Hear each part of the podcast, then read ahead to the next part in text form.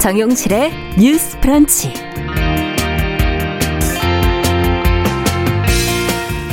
안녕하십니까 정용실입니다. 코로나19 상황에서 맞는 추석인 만큼 풍경이 예전 같지가 않네요. 어려운 상황 속에서도 가족을 만나거나 휴양지를 찾는 분들도 있지만 이번 추석은 많은 분들이 가급적 비대면으로 뿔뿔이 지금 흩어져서 보내고 계시지 않을까 하는 생각이 듭니다. 이런 명절은 처음이라서 왠지 좀 낯설고 적적한 마음이 드는 건 어쩔 수 없을 텐데요. 이 가능한 범위 안에서 즐겁고 의미 있게 명절을 보내고 싶다면 좋은 책과 함께 하시는 것도 방법이 아닐까 하는 그런 생각이 듭니다. 너무 흔하고 별거 아닌 제안인데 이렇게 생각하시는 분도 계시겠지만 우리가 일상에서 또는 쉬는 시간이 생겼을 때 책 한 권에 푹 빠져 제대로 읽어내기가 쉬운 일은 아니지요. 많은 분들이 짧고 자극적인 영상물에 한두 줄 문장이면 충분한 SNS 문법에 길들여져 가고 있는 요즘인데요. 좋은 책을 통해서 긴 호흡으로 나 자신과 세상을 그리고 시대를 읽어 내려가는 시간을 갖는 건 특별한 일이 될 수 있습니다. 자, 정용실의 뉴스 브런치 추석 기획 달라진 추석 다르게 보냅시다.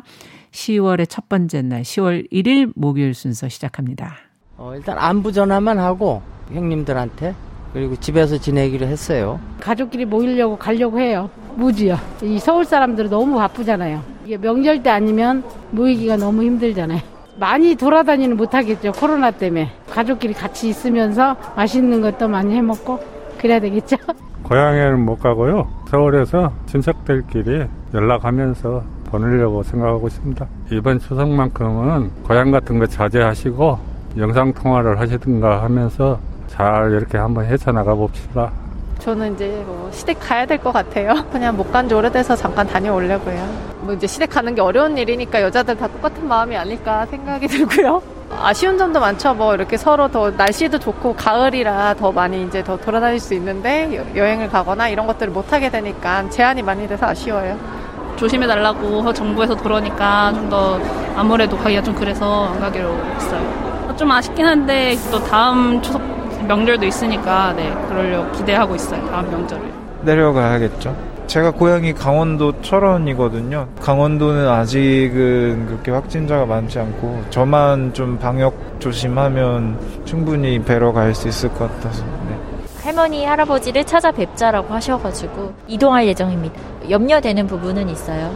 사실 비대면 추석이라는 생각을 아직까지는 깊이 체감이 되지는 않아서 네, 다만 명절이라고 하면 모인다라는 게 되게 기본적인 생각이었는데 지금은 그걸 주저하게 되는 분위기라는 게 되게 아쉬운 것 같습니다.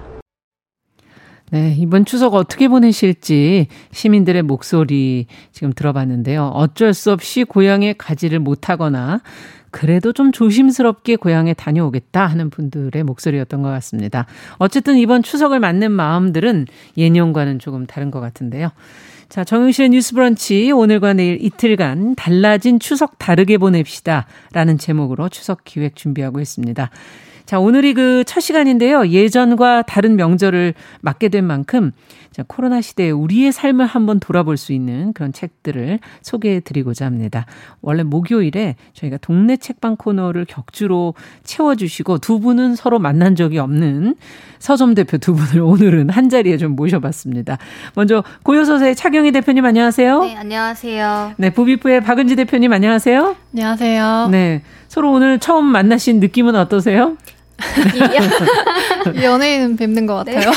아, 유튜브로는 보셨다는 네, 얘기인가요? 네, 네. 어, 떠세요 자경희 대표님은? 어, 저도 그 어떤 책 소개하셨는지 궁금해서 음. 이제 박은주 대표님 방송 나가면 찾아봤었거든요. 네. 그래서 이제 화면으로 익숙한데 실제로 뵈니까 뭔가 네. 괜히 더 친근하게 느껴지긴 하더라고요. 그러니까요. 따로따로 만나 방송을 하시지만 이렇게 또 함께 하실 수도 있다는 걸 알게 해드리는 거고요. 두 분이 근데 항상 책을 갖고 나오시니까 오늘은 또 어떤 책을 갖고 나오셨을까? 먼저 소개를 받고 저희가 좀 이야기를 풀어가 보도록 하죠. 부비부의 박은지 대표님께 먼저 여쭤볼까요? 네. 음. 오늘 소개해드릴 책은 지난 8월에 출간된 마스크가 말해주는 것들입니다. 음. 어, 정치, 노동, 종교, 문화, 의료, 젠더 등 다양한 영역의 연구자와 활동가 10명이 쓴 글을 한 권으로 엮은 것인데요. 네. 어, 10명의 저자가 서로 다른 환경에서 경험한 코로나19와 그로 인한 일상의 변화에 대해서 사회학적 에세이 형식으로 기록한 책입니다. 이번 8월에 나왔다는 얘기예요? 네. 얼마 안 된 책이고 벌써 나왔네? 뭐 이런 음. 생각이 드네요. 이렇게 각 분야의 전문가들이 네. 코로나 19 이후에 변화된 일상에 대해서 어, 쓰고 있다. 음. 궁금합니다. 어떤 내용이 있을지. 자, 고요서사의 차경희 대표님은 또 어, 저희 서점은 이제 문학책을 주요하게 소개하는 문학 서점이라서 네. 코로나 관련해서 어떤 문학 도서들이 출간되고 음. 있는지 좀 한번 살펴봤는데요. 팬데믹 상황 이후 거의 실시간으로 기록을 남겼거나 아니면 자신의 작품의 현 상황을 반영하는 시도들이 돋보이는 책들이 최근에 연달아 출간되어서 아, 좀 골라봤습니다. 빠르네요. 네, 하나는 이제 빌 헤이스라는 작가의 사진 에세이 별빛이 떠난 거리라는 책이고요. 네. 다른 하나는 김초엽, 듀나 등 작가 6명이 참여한 SF 소설집 팬데믹 6개의 세계라는 SF 책입니다. 어, SF 책도 있군요. 네. 자, 코로나가 사실 시작된 것은 뭐 1월이고 네. 2월부터라고 쳐도 2월 말 3월부터 사실 이제 좀 본격화되기 시작했었고 네. 이후 상황이 이렇게 실시간으로 작품에 반영이 된다는 건 정말 예전에는 생각할 수 없었던 일인데. 네, 맞습니다. 네. 이 코로나가 전 세계적으로 퍼져가면서 결국 지난 3월 11일에 팬데믹이 선언됐는데 사실 이게 21세기 인류에게 닥친 굉장히 이례적인 상황이잖아요. 음. 근데 이런 상황을 좀 빠르게 인식한 작가들이 코로나 관련 작업을 이렇게 책 출간으로 네. 빠르게 이어지고 있는 게 저한테도 좀 개인적으로 신기하게 느껴지더라고요. 음. 상황을 좀 생각해 볼 수 있고 정리해 볼수 네. 있는 그런 계기가 되지 않을까 하는 생각이 듭니다. 자, 그럼 박은지 대표님은 이 책 마스크가 말해주는 것들을 고르신 이유를 좀 들어보죠. 네. 그 서점가에도 포스트 코로나나 뉴 노멀을 내세운 책들이 많이 나와 있는데요. 어, 세계적인 석학들의 미래 전망처럼 거대 담론을 다루거나 음. 새로운 경제 질서의 측면에서만 접근하는 경우가 좀 많은 것 같습니다. 그렇죠. 네. 위기를 새로운 성장 동력의 기회로만 여기는 모습도 보이고요. 음. 그렇다 보니까 어떤 개인들의 경험은 다뤄지지 않고 또 기억되지 않는다는 생각을 해보게 되더라고요. 네. 네, 오늘 소개해드릴 책은 지금을 살아가고 있는 사람들의 구체적인 경험을 통해서 우리 사회가 놓치고 있는 것, 혹은 외면하고 있는 것은 무엇인지 음. 또 어떤 방향으로 나아가야 할지 화두를 던지는 책입니다. 네. 어, 전례 없는 시대 속에서도 바닥으로 가라앉지 않았으면 하는 이야기들이 담겨 있어서 한번 가지고 와봤습니다. 그래요. 어, 정말 우리가 힘든 상황에서 그 힘든 부분이 무엇인지 바로 제대로 쳐다보고 그 문제를 좀 직면해서 고민해서 풀어가야 되는 게 맞는 것 같아요. 좋게만 미화할 수도 없는 게 현실인 것 같고요. 자, 그래서 책의 부제가 코로나19와 일상의 사회학 이렇게 돼 있는 거군요. 네. 책 속에서 우리는 코로나 시대를 사는 다양한 사람들의 저마다 다른 일상을 들여다볼 수가 있는데요. 코로나 확산세에도 재택근무를 할 수 없는 노동자나 아니면 장애인 아들과 세살 손녀, 또 항암 치료 중인 남편을 동시에 돌봐야 하는 노년 여성의 이야기 등이 펼쳐집니다. 10명의 저자는 이런 구체적인 경험들을 통해서 코로나19가 제기하는 문제들을 따라가는데요. 생활인으로서 자신들의 경험과 또 연구자로서의 시선이 섞이면서 포착해내는 지점들이 어렵지 않게 읽힙니다. 네. 자, 어쨌든 이게 장르는 지금 가져오신 게 조금씩은 다르지만 코로나 시대에 대한 어떤 기록이라는 점에서는 책들이 다 공통점이 있는 것 같고 차 대표님이 골라오신 별빛이 떠난 거리. 이제 하나씩 좀 들어가 볼까요? 어떤 책입니까? 네, 이 사진 에세이 별빛이 떠난 거리는 그 코로나 시대의 뉴욕 풍경이라는 부제를 음. 달고 있는데요. 이 작가 빌 헤이스는 프리랜서 사진가이자 작가입니다. 그가 이제 3월 팬데믹 선언 이후에 약 8주 동안, 그러니까 초고를 음. 정리하기까지는 8주가 걸렸고, 이제 이야. 책에는 총 약 100일간의 기록이라고 쓰여 있는데, 네. 그 짧은 기간 동안에 굉장히 급격히 변한 뉴욕의 삶과 풍경을 사진과 일기 형태의 짤막한 글로 기록을 했습니다. 네. 이 빌 헤이스는 이전에 Insomniac City라는 책이 국내에 번역됐는데요. 음. 이 책의 부제는 뉴욕, 올리버 섹스, 그리고 나입니다. 근데 이 부제의 낯익은 이름을 이제 발견하신 분도 네, 있으실 예. 것 같은데요.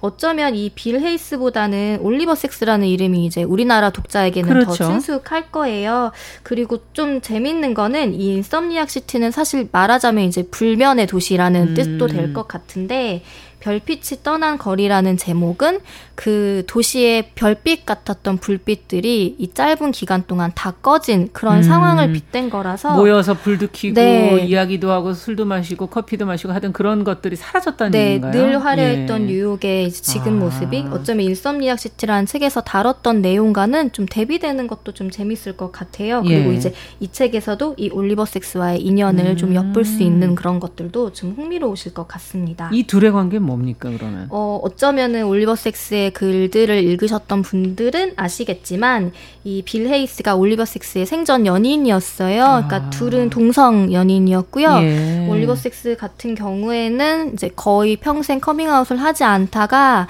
이제 죽기 몇 년 전에 낸 책에서 그런 사실들을 밝혔고 음. 그리고 이제 올리버 섹스가 죽음 직전 남긴 글들을 모아서 사후에 낸 고맙습니다라는 책이 또 유명한데 네. 이 책의 서문에도 빌 헤이스가 참여해서 그의 이름을 올리버 섹스와 혹시 뭐 연인 관계를 모르더라도 우정의 관계든지 어쨌든 좀 아. 친밀했던 관계로 떠올리는 분들이 계실 거예요. 근데 이 책 별빛이 떠난 거리에서도 올리버 섹스에 관한 기억들을 이제 발견하실 수 있는 있는데 음. 그 개인적인 생각에는 어쩌면 이제 빌 헤이스가 이 책을 쓰게 된 계기도 올리버 섹스의 영향이 있지 않았을까 싶은 대목들이 있더라고요. 그러니까 뭐 예를 들자면 죽기 전에 올리버 섹스가 이제 빌 헤이스에게 우리가 할 수 있는 일은 최선의 일은 쓰는 거야. 음. 그리고 지금 이 시대에 사는 게 어떤 건지에 대해서 쓰는 게 우리가 할 수 있는 일이다. 이런 얘기를 한다거나 그렇군요. 그리고 빌 헤이스에게 일기를 꼭 써야 돼라고 강조를 했다라고 이 책에 이제 적혀 있기도 그런 하더라고요. 자극을 받아서 이 네. 책이 나오게 된 거고 그 시대를 그냥 네. 쓰는 일을 우리가 해야 할 일이다라고 네. 생각을 한 거군요. 참 근데 이렇게 예측 불허 상황에서 뭔가를 정리해서 글을 네. 쓴다는 거는 생각이 정리됐을 때 하는 거 할 수 있는 게 아닐까 하는 저는 생각이 들거든요. 네, 저도 음. 이 책이 나온 걸 보고 좀 감탄했던 점이 그 점인데요. 사실 저를 비롯한 대다수의 사람들은 이 상황이 끝나기만을 좀 기다리고 있는 그럼요. 것 같아요. 그래서 만약에 기록이 나오더라도 이 상황을 통과한 다음에 음. 이제 그것들을 정리하지 않을까 그런 생각을 했는데 빌 헤이스 같은 경우에는 이 시간을 그냥 흘려보내지 않고 아. 자신만의 방식으로 성실히 기록을 했다고 볼 수 있는데요. 사실 사진과 일기라는 소개 소개만 들으면 이 책에서 어떤 깊이를 발견하기가 힘들지 않을까라고 그렇죠. 생각하는 독자분들도 계실 것 같아요. 근데 저 역시 사실 좀 낮은 기대를 가지고 가벼운 마음으로 좀 책을 읽기 시작했는데 음. 뭐 우리 모두가 지금 비슷하게 겪고 있는 상황이니까 뭐 아무리 대단한 작가라고 해도 별다른 경험이 있을까 약간 이런 생각을 했죠. 그렇죠. 근데 다 읽고 나서 아 이게 진짜 읽고 나면은 별거 아닌데 별거 아닌 내용은 맞는데 이 안에 엄청 별거가 있구나라는 좀 그런 이야, 감탄 같은 거 별거 아닌 것 같은데 별게 있다. 네. 네. 어, 그 궁금하네요. 자, 잠시 후에 저희가 좀 더 자세하게 좀 네. 들여다보도록 네. 하고 그 박은지 대표 가져오신 책 마스크가 말해주는 것들 이것도 기록 아닙니까? 지금 그 시대를 기록하는 쓰는 일은 똑같이 한 것이 아닌가 하는 생각도 드는데 어떤 내용이 펼쳐집니까 이 책에선? 네, 이 책도 이제 성실하게 기록을 하고 있는데요. 네. 어, 코로나 시대에 논의해볼 만한 테마로 비대면, 동성 공개, 돌봄, 가족, 노동 등 10가지 주제를 다루고 있습니다. 음. 다양한 관점을 가진 연구자들의 시선이 담기다 보니까 서로 주목하는 지점도 조금씩 달랐습니다. 음. 우선 첫 번째 장에서는 코로나 시대의 특징 중 하나인 비대면 사회를 다루고 있는데요. 네. 인터넷 쇼핑이나 뭐 화상회의, 재택근무 같은 풍경과 그 속에 담긴 불평등을 스케치해서 이제 보여주고요. 예. 더 나아가서 이제 이런 비대면 사회에서는 각자의 몸이 위치한 시간과 공간의 차이가 잘 느껴지지 않는다 음. 이런 지적을 하더라고요. 그래서 차이에 대한 감각이 사라지다 보니까 나와 다른 사람 아니면 또 나와 다른 경험들을 돌아보지 못하게 된다고 하는데요. 아. 어, 예를 들면 소비자는 어젯밤에 주문한 신선한 물품, 뭐 과일이라던가 뭐 예. 생선, 육류 이런 것들 있잖아요. 그런 게 오늘 새벽에 배송되는 사실에 아 너무 고맙다, 감사하다라는 생각을 하기보다는 늦은 배송을 탓하게 된다고 하더라고요. 아. 그래서 결국에 배송 기사를 죽음으로 몰고 가는 그런 사건들이 생겨나는 건 기업만의 문제가 아니라 어, 내 생활 감각과 속도에 맞춰주기를 바라는 사람들의 욕구 탓이기도 하다고 얘기를 하고 있습니다. 네. 다른 일이 없으니까 이거라도 빨리 와야지 하는 그런 생각 속에 저희가 매몰되기 쉽다는 네. 거고 네. 다른 사람이 나랑 다른 공간에서 어떻게 살고 있는지에 대해서 음. 내가 고립돼 있으니까 생각해 보지 않게 되는 갑자기 어떤 소설 옛날 벽이라는 뭐 그런 소설 을 보면 음. 서로 전혀 이해하지 음. 못하는 것 같은 그런 느낌이 드네요. 우리가 지금 벽이 쳐져 있는 곳에 있는 게 아닌가 하는 음. 생각도 들고 네.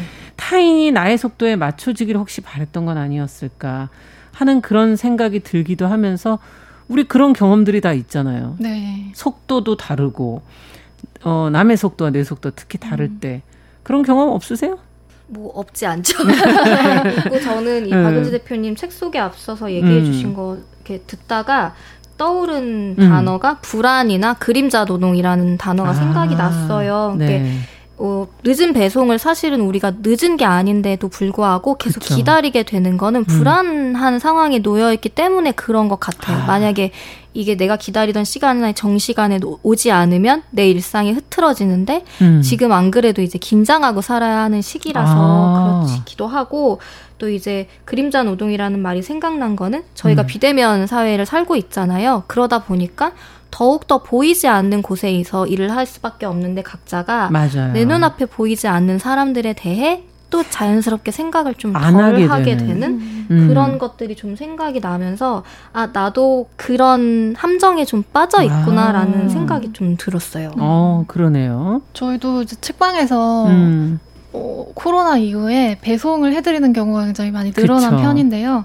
아무래도 온라인 서점과 동네 서점의 그런 배송 속도는 음. 차이가 좀 나거든요. 음. 그런 그러니까 온라인 서점 같은 경우에는 아침에 오전 일찍 주문하면 저녁에 받아볼 수도 있잖아요. 네. 그런데 사실 동네 서점에서는 그런 뭐 일단 뭐 재고도 없으면 확보를 해야 되고요. 그렇죠. 그래서 뭐 빨라야 하루 이틀 음. 더 늦어질 수도 있는데 그런 부분에 대해서 손님들이 좀 불편해하셨던 경험도 있었고요. 음. 또 반대로 제가 예전에 회사를 다닐 때는 이제 그 타인이 제 저한테 맞춰줬으면 좋겠다는 생각에 업무 관련된 메일 같은 걸 보낼 때 제가 할 말을 다 쓰고서 마지막에 뭐 빠른 회신 부탁드립니다 아. 이런 걸 너무 당연하게 쓰지 어. 않았나 하는 생각을 맞아요. 해보게 되더라고요. 네.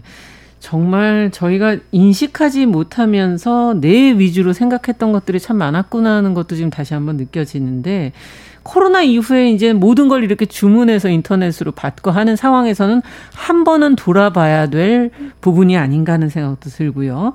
근데 또 한편으로는 앞서 얘기해 주신 것처럼 그 불안이라는 것이 과연 어, 코로나 이전에는 전혀 없었던가 하는 그런 생각도 다시 한번 해보게 되는 그런 순간인 음. 것 같아요. 네, 맞습니다. 이 코로나 이후에 택배 물량이 많이 늘어났지만 이 배송 기사들의 열악한 노동 환경이라던가 아니면 처우는 이미 전부터도 존재를 해왔었는데요. 이 책의 저자들은 우리가 코로나19 이후에 겪고 있는 일상의 고됨과 뭐 갈등과 두려움 이런 것들이 새로 생겨난 게 아니라 이전부터 계속해서 존재를 해왔고 음. 이제 그저 코로나19를 계기로 해서 증폭되고 이제 드디어 보이기 시작하고 네. 불거져 나온 것에 불과하다 이렇게 이야기를 하고 있습니다. 그래서 책의 서문을 보면 음. 굉장히 의미심장한 질문이 나오는데요. 뭐라고 나와 있나요? 어, 많은 사람들이 격리된 생활에 답답함을 호소하면서 아, 옛날로 돌아가고 싶다, 일상으로 돌아가고 싶다 음. 이렇게 얘기를 하는데 마스크 없이 살던 그 시절이 과연 좋은 날이었던가? 음. 마스크만 벗으면 되는 것인가? 라고 이렇게 질문을 아. 던집니다. 마스크만 벗는다고 될 일인가? 네. 정말 그러네요. 그 음. 전에도 사실 있었던 건데 좀 더 두드러졌고 음. 지금은 저희가 관심사가 또 어찌 보면 한두 가지로 더 집중되다 보니까 아, 이 문제가 더 불거지면서 제대로 바라보게 되는 그런 순간인 것 같네요. 자, 앞서 코로나 이전의 세계로 돌아가는 거는 과연 능사인가 하는 질문을 해주셨는데 여기에 돌봄의 문제, 앞서 잠시 언급하셨던 가족의 문제, 이것도 사실은 그 전으로 돌아가 봐도 과연 그게 음. 좋은 것인가 이런 생각도 드네요. 네, 코로나 상황이 악화될 때마다 집집마다 어린이집 같은 것들이 문을 닫잖아요. 음. 그러면 가정 보육을 해야 되는데 가정에서 돌봄을 담당할 사람이 엄마, 즉 여성인 경우가 많습니다. 네. 이 책을 보시면 대학 강사로 일을 하시면서 다섯 살 아이를 키우는 엄마인 여성의 이야기가 나오는데요. 음. 이분이 코로나로 보육시설 운영이 중단되고 또 강의는 비대면으로 전환이 되니까 집에서 아이를 돌보면서 강의 영상을 틈틈이 그렇죠. 촬영을 하셔요. 근데 아이를 혼자 둘 수 없으니까 5분에서 10분 간격으로 이제 짤막짤막하게 영상을 찍고 다시 정지했다가 음. 아이를 보다가 또 영상을 잠깐 틈나면 찍고 이런 식으로 하게 되는 건데요. 그게 또 안 되니까 한밤중에 일어나서 잠을 줄여가고 또 촬영을 합니다. 네. 그러다가 연구할 시간도 이제 나지 않게 되면서는 결국 긴급 보육을 이용을 하게 되는데요. 음. 평소에 주변에서 어, 너 하고 싶은 일 하겠다고 스스로 고생하고 있는데 뭐가 불만이냐 음. 이런 얘기를 많이 들었기 때문에 아 내가 긴급 보육을 필요로 하는 진짜로 어려운 상황일까 이런 걸 두고도 고민을 또 많이 하게 됐다고 하더라고요. 네. 또 아이가 아프지는 않을까 그랬을 때 엄마한테 돌아올 죄책감 또 비난에 대해서도 갈등을 많이 하게 됐다고 합니다. 그렇죠. 긴급 보육을 통해 하다가 또 혹시라도 감염이 되면 어떡하나 음. 이런 또 그렇게 만약에 됐다면 그 죄책감은 뭐 내 탓이 되는 거죠. 네, 네. 주변에서도 이제 엄마가 뭐 했냐 이런 음. 얘기를 할 때고요. 맞아요. 정말 비슷한 이런 고민은 오래전부터 했던 것 같은데 단지 상황이 조금 다를 뿐이지. 네. 책 속에서도 이제 기시감이 느껴진다고 표현을 하는데요. 정도의 차이만 있을 뿐이지 코로나 이전부터 엄마로서 여성으로서 다 겪었던 일들이라는 거죠. 음. 앞서 말씀드린 장애인 아들과 항암 치료 중인 남편 또 어린 손녀를 같이 돌봐야 하는 여성의 경우에도 사정은 비슷했습니다. 음. 사회적 거리두기랑 외출 자제를 하면서 모든 가족 구성원이 가족 내부에 갇히게 되는 거예요. 네. 돌봄의 수행이 한 사람한테 집중되고 또 피로가 아. 누적되는 상황이 벌어지는데요. 네. 결국에 이런 일련의 글을 읽다 보면 돌봄 문제를 지금처럼 가족 내에서 알아서 해결해야 할 문제로 덮어두는 게 맞는가? 예. 사회가 함께하는 돌봄이란 있을 수 없는 건가? 다시 어. 한번 생각해 보게 되는 것 같습니다. 맞네요. 아주 중요한 지적들을 지금 해주셨어요.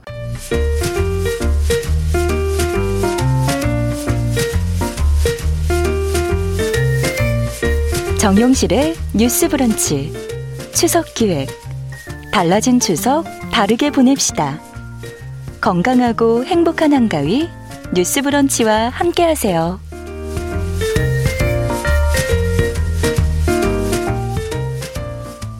어쨌든 원래 코로나 이전에도 있었던 문제인데 코로나 사태가 이것을 확대해서 드러나게 해서 저희가 그 실상을 적나라하게 이제 보게 되는 게 아닌가 하는 생각이 들면서 어, 혹시 두 분도 이 코로나 이전의 문제인데 이, 이 코로나 발생이 되고 나서 좀 두드러진 그런 문제들이 서점 안에서도 있었나요?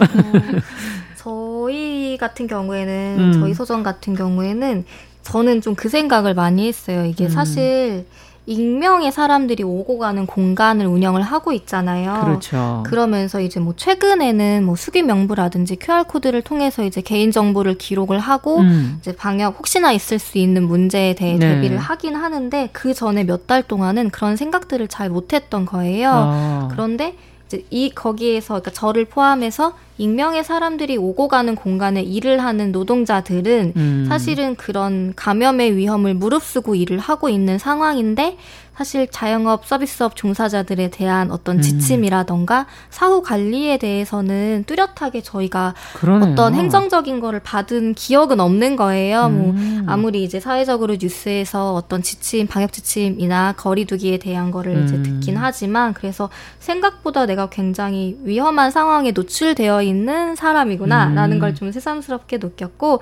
또 하나는 이제 최근에 이슈가 됐잖아요. 왜 어디서는 QR 코드로만 개인 정보를 네. 이제 기록을 하는데 스마트폰을 사용하지 않거나 휴대전화가 없는 경우에는 음. 입장이 거부되는 경우들에 대해서 음. 사각지대 그런 스마트 환경에서 그렇죠. 놓여 있는 사람들이 생각보다 많은데 그런 것들이 이번 기회에 좀 더 드러났고 그런 사람들을 위한 사회적인 조치나 음. 그런 것들이 이루어지지 않는 상황. 근데 여전히 우리는 이제 우선순위에서 그런 경우를 해결하는 그렇죠. 것들이 좀 밀려나고 있지 않을까. 좀 그런 생각들이 좀 새삼 음. 들더라고요. 서점에서 이제 체감하는 거는 바깥에서 우연히 이제 걸어 다니시다가 서점에 들어와서 책도 한번 살펴보시고 음. 이런 분들이 전에는 그래도 제법 있는 편이었는데 코로나 이후에는 외출 자체를 삼가하다 보니까 음. 외출을 하는 경우에도 목적을 두고서 그 목적지를 향해 나아가지 주변을 잘 돌아보지 아. 않으시게 되는 것 같아요.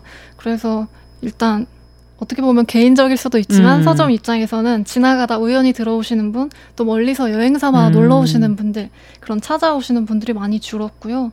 또 일상에서 살펴보면 어, 제가 굉장히 쓰레기를 많이 만들어내는 사람이라는 음. 생각을 좀 많이 하게 아, 되는 것 같아요. 환경에 대해서 좀더 네. 생각하는. 일단 매일매일 마스크를 사용해야 되니까 그러니까요. 그게 쓰레기로 또 나오고요. 예. 서점에서 같이 일하는 동업자가 있으니까 예전에는 번갈아 가면서 밥을 먹고 오기도 하고 했었는데 최근에는 그것도 좀 부담스러워지다 보니까 웬만하면 포장을 해가지고 와서 먹는 경우가 아. 많은데 포장을 하면 그 또 쓰레기가 엄청나게 많이 나와서 어, 내 한 끼를 해결하기 위해서 이렇게 많은 쓰레기를 음.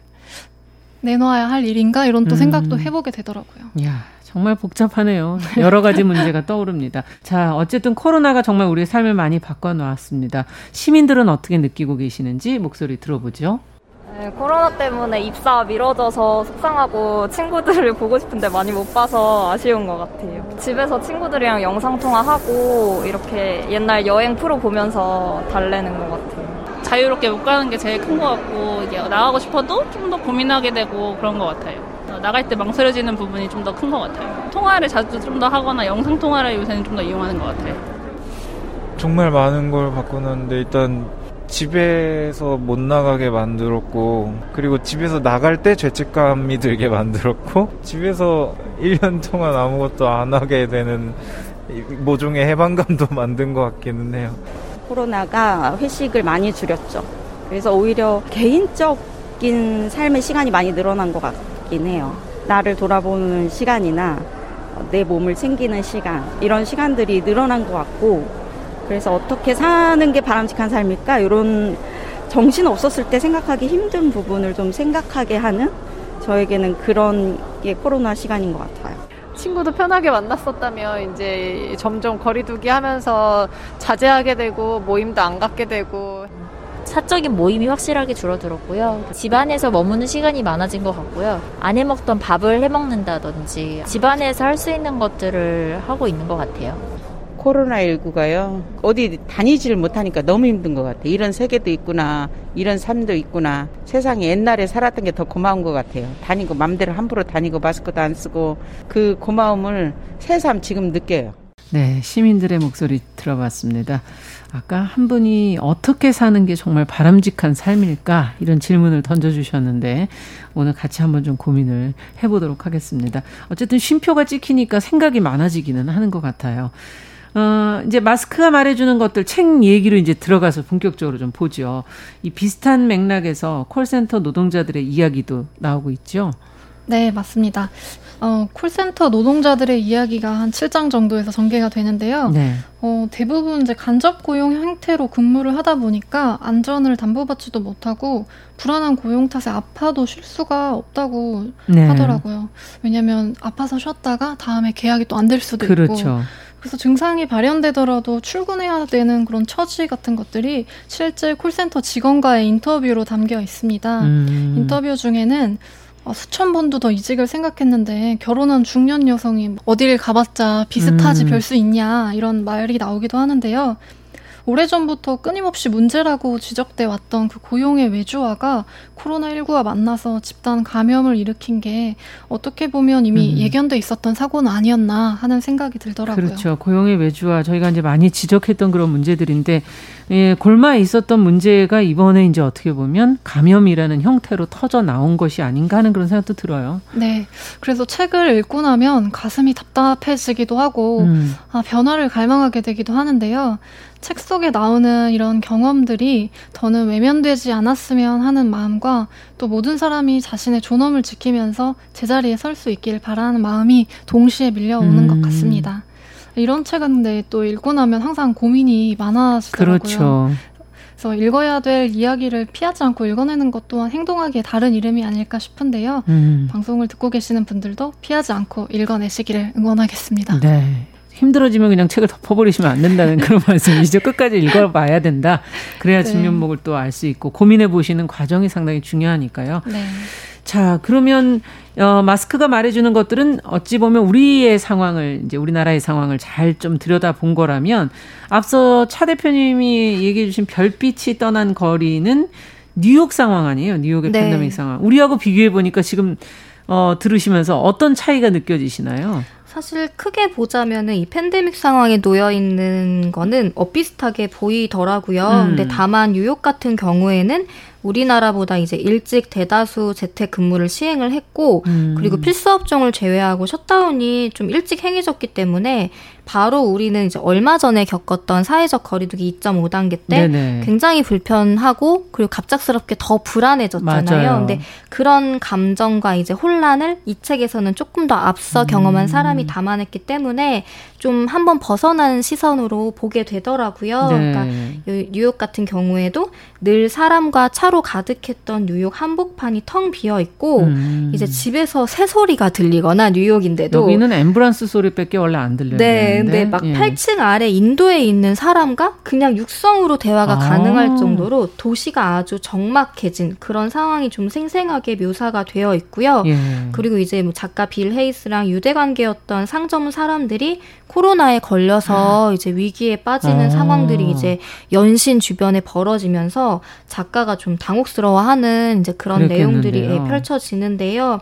그럼에도 이 책을 다 읽고 나면은 저한테 남는 키워드가 음. 오히려 이제 사랑, 희망, 우정, 연대 같은 것들이더라고요. 반대의 것들이네요. 네, 좀 본다면. 읽었을 때 느꼈던 초반의 음. 감정들과 남은 것들이 좀 달라서 의외이기도 하죠. 네, 미국 팬데믹 초기에는 굉장히 혼란스럽지 않았습니까? 어, 네, 맞습니다. 그 이 책 별빛이 떠난 거리 같은 경우에는 3월 초에 이제 기록이 시작됐기 때문에 예. 사회적 그 위급했던 혼란이 좀 어느 정도 잦아든 뒤에 이제 기록을 아. 시작한 것 같긴 합니다만 그 시기적인 이유보다는 이 작가 빌 헤이스의 시선 자체가 불안이나 우울이나 뭐 고립, 죽음보다는 이제 좀 희망적인 곳으로 향해 있는 음. 사람이라는 생각이 들어요. 그래서 이 책의 온도를 조금 높여주지 않았나 싶기도 하고, 음. 그리고 이제 앞서 제목이 이제 별빛이 떠난 거리가 뉴욕에서 이제 그런 전자 불빛들이 꺼진 그렇죠. 거라고 이제 말씀을 드렸는데, 네. 사실 원제는 How We Live Now예요. 그래서 예. 이제 아까 왜 시민 인터뷰 중에 음. 우리가 어떻게 살아야 되는지에 대해서 질문하셨잖아요. 네, 그런 분도 있잖아요. 음. 근데 비레이스 자체도 그런 질문을 던지면서 이 책을 썼던 것 같아요. 원제를 음. 이제 봤을 때 추측을 아. 해보자면은 근데 이제 빌레이스는 거리에서 만나는 사람들을 찍는 사진가인데 그의 시선이 머무는 곳들이 고요한 도심 안쪽에서 이제 바닥에 나뭇잎이나 돌, 나뭇가지로 만다라를 장식하는 여성을 우연히 만나거나 음. 아니면 어린 딸과 춤을 추는 나이 많은 아빠 음. 그리고 개인적으로 굉장히 감동스러웠던 에피소드였는데 입구를 사람들이 못 들어오게 통제하면서도 밖에서 사람들이 손님들이 어 저 어떠어떠한 책 찾아주세요라고 하면 직원들이 직접 찾아서 이제 그 입구로 갖다 주고 음. 계산 같은 경우에도 장갑을 낀 그냥. 손으로 카드를 주고 받고 음. 이렇게 하면서도 문을 여는 독립 서점에 대한 얘기가 나와요. 그러니까 야, 우리도 자칫하면 이럴 뻔했네요. 네, 만약에 2.5 단계보다 네. 조금 더 심각해졌다면 네, 뭐, 그러니까 뭐 예. 뭐 저희 같은 경우에는 제한 업종에 들어가진 않지만 음. 위험하기 때문에 사실 셔터를 내리는 게 모두에게 연대적인 음. 활동일 수도 있겠지만 그럼에도 불구하고 책을 찾는 사람들에게 문을 열고자 하는 마음 같은 것들. 그러니까 음. 뭐 서로 안전할 수 있게 노력을 하면서 음. 삶을 지속하는 사람들에 대한 이야기들이 이 책에 있어서 좀 그런 그렇군요. 것들이 인상적이더라고요. 지금 다들 이제 힘드시고 외롭고 막 이럴 텐데 네. 어떻게 보면 따뜻한 공감과 위로를 좀 이 책을 통해서 느끼실 수 있지 않을까 하는 생각도 드네요. 네. 그리고 좀 덧붙이자면 약간 작가의 특별한 점이기도 한데 음. 그는 이제 이제 성소수자이기 때문에 예. 자연스러운 것 같아요. 그런 생각들이 음. 이 작가가 HIV 치료제가 없던 시절을 회상을 하더라고요. 아. 근데 그 당시에는 이 치료제도 없고 전염을 막을 수 있는 방법도 개발이 되기 전이었잖아요. 그렇죠. 그래서 이제 굉장히 절망스러워하면서 뭐 친구를 떠나보내기도 했고 음. 연인과 불안한 관계를 맺는 것들을 회상을 하는데 이제는 치료제는 물론이고 감염을 예방하는 약까지 생겨났다고 하더라고요. 예. 그래서 그때 절망적인 상황과 지금 코로나 19에 대해서도 마찬가지잖아요. 아. 백신이 이제 뭐 곧 나온다 나온다는 하지만 계속 미뤄지고 지금 네, 있죠. 살짝 불투명한 예. 시기라 다들 처음에 치료제가 없는 거에 큰 공포를 느꼈잖아요. 음. 근데 HIV와 비교를 했을 때 희망을 버리지 않는다면은 이제 코로나19도 좀 감염과 그 그렇군요. 그 치료와 예방이 가능하지 않을까라는 기대가 묻어나더라고요. 네, 그래서 또 관점이 다르게 보시네요. 네, 어쩌면은 성소수자이기 네. 때문에 그런 경험에 공포, 그러니까 어떤 전염에 대한 공포가 공포. 음. 앞서 있었기 때문에 지금 상황을 이렇게 받아들일 수 있지 않았을까라는 의외점도 음. 있었고요. 그리고 이 책에는 이빌 헤이스가 연인이었던 올리버 섹스를 떠나보낸 이후에 이제 작년 크리스마스에 제시라는 청년을 우연히 만나면서 음. 다시 사랑의 감정을 느끼는 이야기들이 일기 중간중간에 등장을 해요. 근데 그게 좀 굉장히 애틋해요. 코로나 전염을 피하기 위해서 음. 서로 접촉할 수 없는 상황에 대, 놓여 있지만 서로의 안부를 묻고 걱정하고 그리고 그런 관계 속에서 비레이스가 사랑이라는 감정 자체에 대해 꼭 이제 연인 간의 관계뿐만이 음. 아니라 자신들의 친구라던가 그렇죠. 오래전에 연락이 끊겼던 사람들을 떠올린다던가 음. 이런 것들 때문에 사랑 자체에 대해서 여러 생각을 하게 만들더라고요.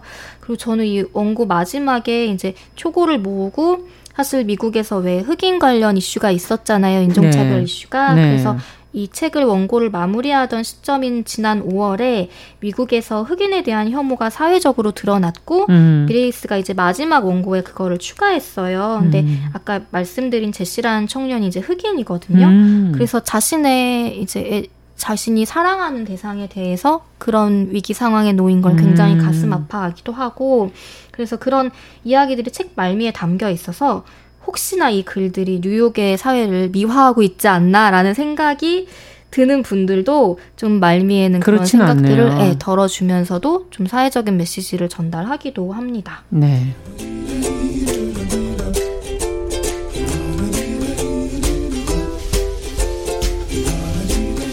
정용실의 뉴스 브런치 추석 기획 달라진 추석 다르게 보냅시다. 코로나 시대의 한과의 동네 책방에서 따로 또 같이 건강한 생각을 나눕니다.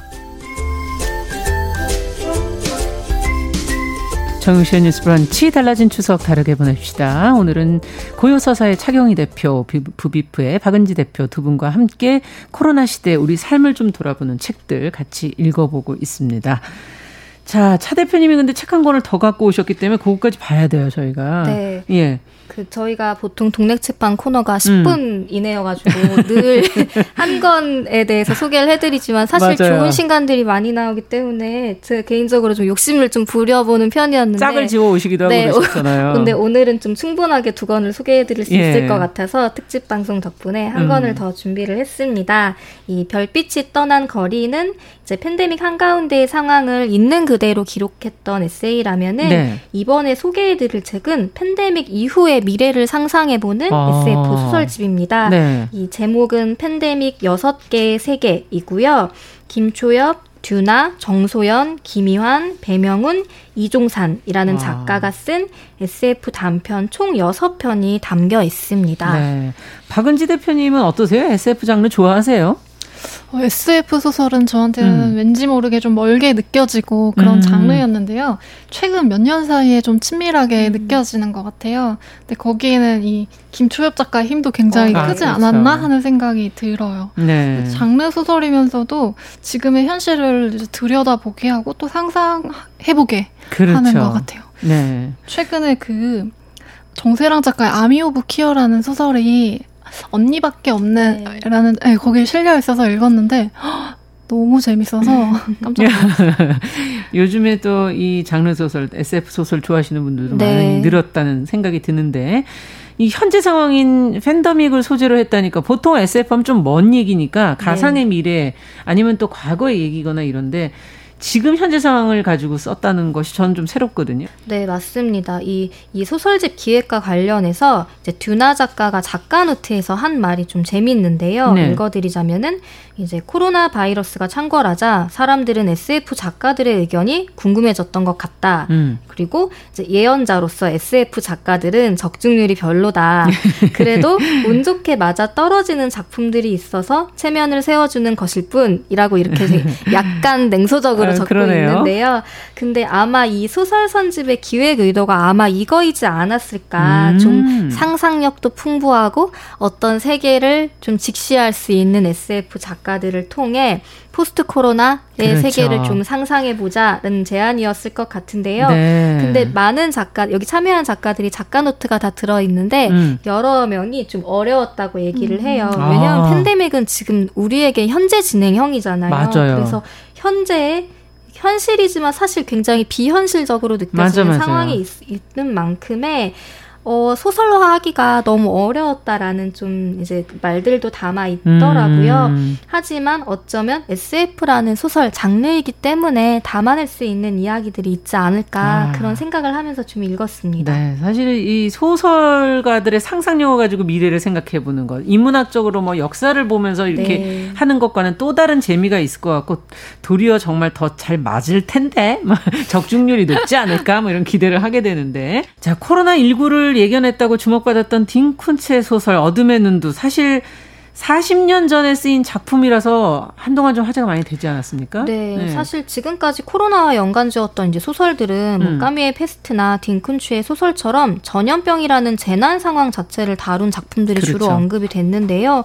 그런데 이 책 팬데믹 6개의 세계 같은 음. 경우에는 이보다 한 걸음 더 나아가서 전염병 대유행 이후의 세계를 그려내보고 있습니다. 음. 근데 어, 여기에 앞서 말씀드렸듯이 어려운 과제였을 것 같은데 작가들에게 굉장히 좀 저는 만족스럽게 읽었거든요. 어, 그러니까 음. 개인적으로는 SF 소설을 일반 소설보다 어려워하기도 하지만 이 책 같은 경우에는 음. 작품 스타일이 다 다르고 음. 이제 그 안에 메시지들도 전부 달라서 한 편 한 편 읽는 재미가 굉장히 좋더라고요. 네. 그리고 팬데믹이라는 같은 상황을 놓고 작가들이 각각 다른 세계를 음. 정말 다르게 독창적으로 창조를 아, 했어요. 궁금하네요. 네, 그래서 굉장히 재미있게 좀 읽었습니다. 자, 그러면 네. 인상적으로 네. 읽으신 걸 한번 들어보죠. 네, 이 책의 가장 첫 번째로 실린 소설은 아까 이제 대, 박은재 대표님이 말씀하신 음. 김초엽 작가의 최후의 라이오니라는 작품인데요. 라이오니. 네, 이 책은 외계 행성을 배경으로 합니다. 이 복제된 신체에 자아를 이식하는 기술을 발명해서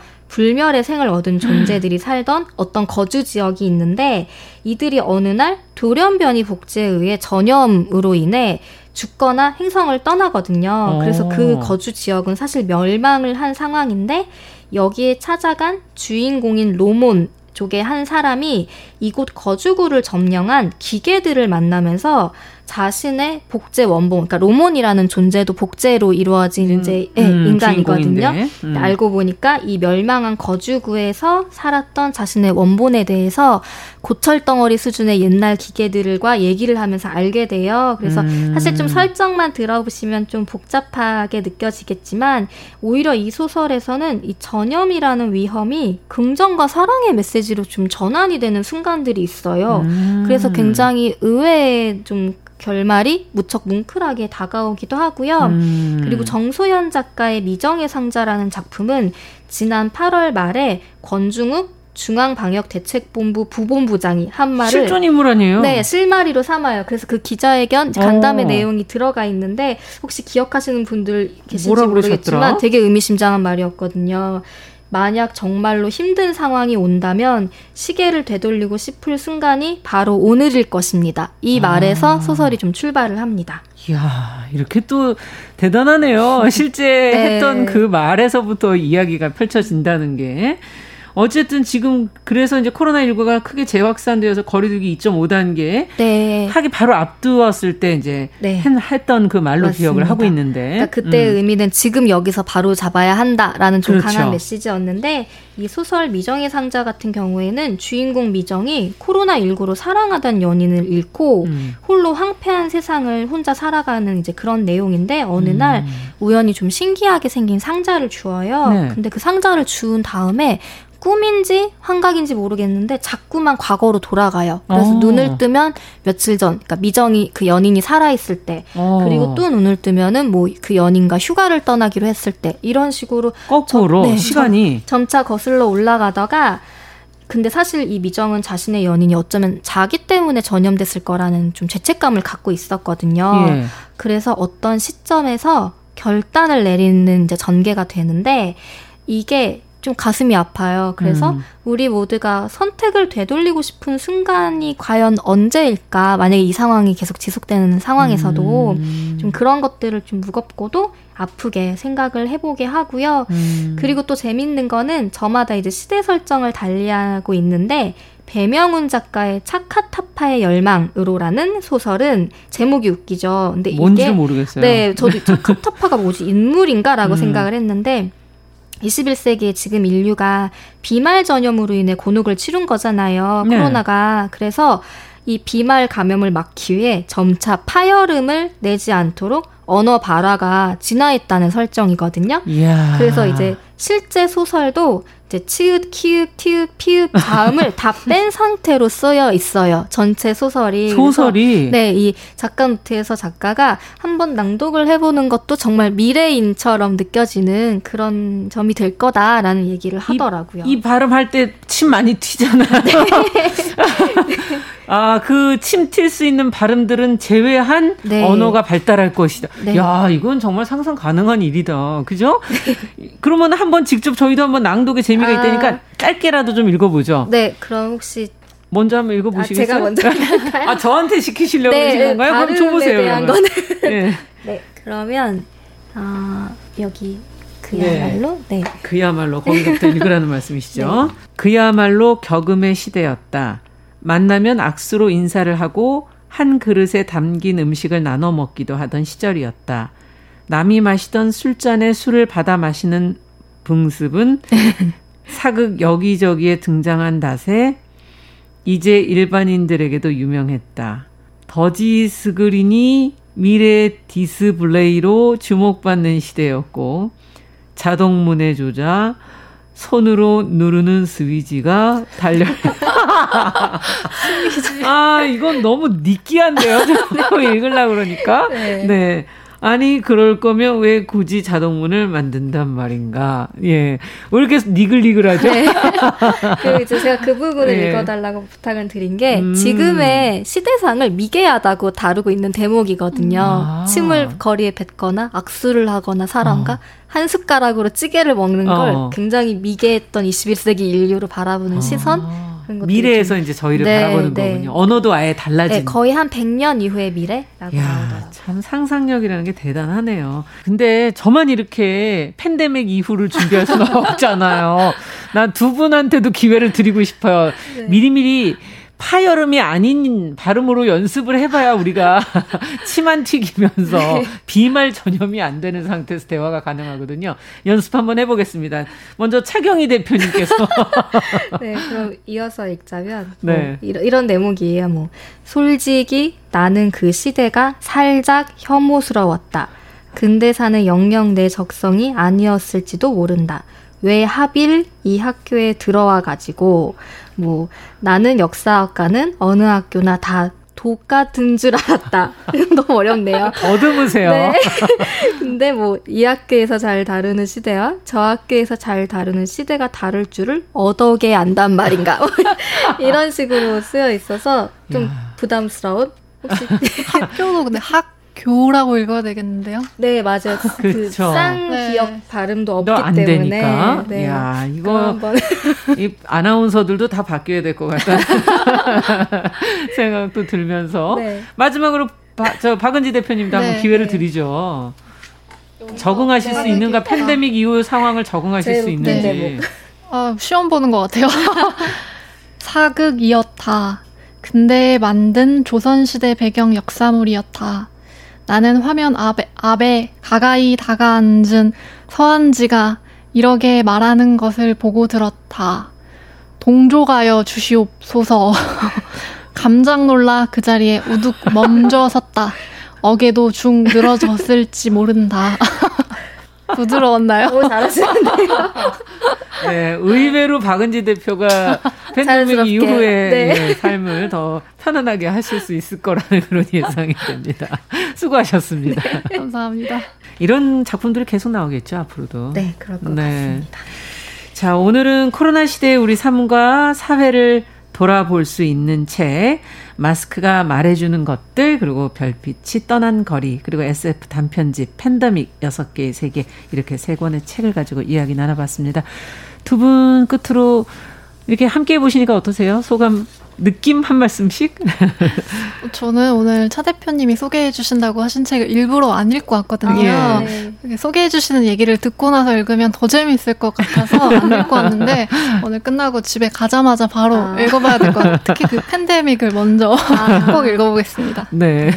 어떠셨어요? 어, 저도 사실은 각 책방마다 음. 취향도 다르고 보는 시선 관점도 그렇죠. 다르거든요. 예. 그래서 항상 이제 부, 부비프 대표님이 골라주는 책들이 저의 눈에는 어쩌면 덜 들었던 책일 수도 있는데 음. 그런 다양한 좀 시선을 볼 수 있는 같은 주제로 그렇죠. 그런 것들이 좀 늘 재밌더라고요. 그래서 네. 저도 사실은 이거 준비하면서 마스크가 말해주는 것들 아, 살짝 가, 네. 네, 읽었는데 조금 더 깊이 있게 읽어봐야 할 것 같습니다. 그렇습니다. 애정하는 것들이 서로 다르기 때문에 그래서 또 재미있고 하나 하나가 또 사랑을 받을 수 있는 게 아닌가 하는 생각도 들고요. 자 추석 특집 동네 책방 아, 부비프의 박은지 대표 고여서의 차경희 대표 두 분과 함께 했습니다. 시간 내주셔서 감사합니다. 감사합니다. 고맙습니다. 자, 10월 1일 목요일에 보내드린 정용실의 뉴스 브런치 추석 기획 달라진 추석 다르게 보냅시다. 이제 마칠 시간이 됐고요. 내일은 추석 특집 초대석을 저희가 준비해 놓고 있습니다. 당신이 집에서 논다는 거짓말이라는 신간을 펴낸 정하은 작가 초대해서 가사 노동의 가치 새롭게 한번 좀 정립해 보고자 합니다. 기대해 주시고 내일도 함께 해 주시기 바랍니다. 내일 오전 10시 5분에 뵙겠습니다. 감사합니다.